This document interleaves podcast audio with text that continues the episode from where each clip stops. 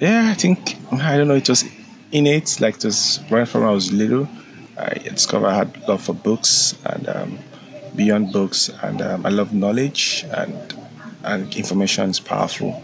So I, I through my course of my life, of course, it wasn't an easy part oftentimes, but from what I learned from books and experiences shaped my worldview. And I felt like, hey, you know, Africa, a lot of people have you know this very a lot like I don't say backward thinking, but our thinking my our mindset not really fully formed, especially in underserved communities.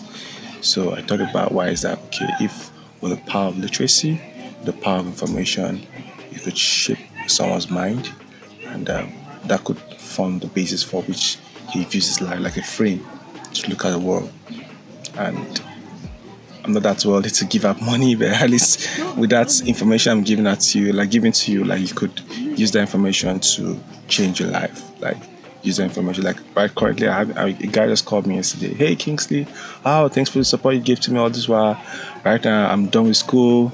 I'm now working with VIO. In case you need any services, so so call me up. Like whoa, that's that's changed. Someone I never knew from way you go. Like he just reached out to me. Like, oh thanks for the information I provided to him back then from the services I was able to offer. And that's you know, gives me joy. You know?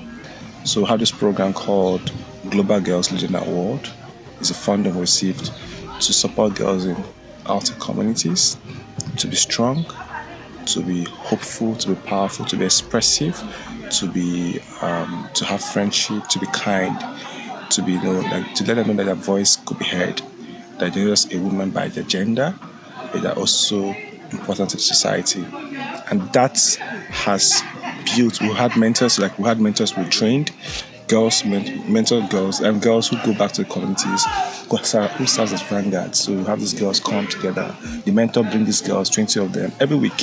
They come together, they share their, their aspirations, their dreams, talk about projects, talk about their future. You know, they all go through this process, how they can you know, overcome challenges they face in the community, academic stuffs and whatnot. Becomes a, they started from at the age of eight. Now they are most of them are 14.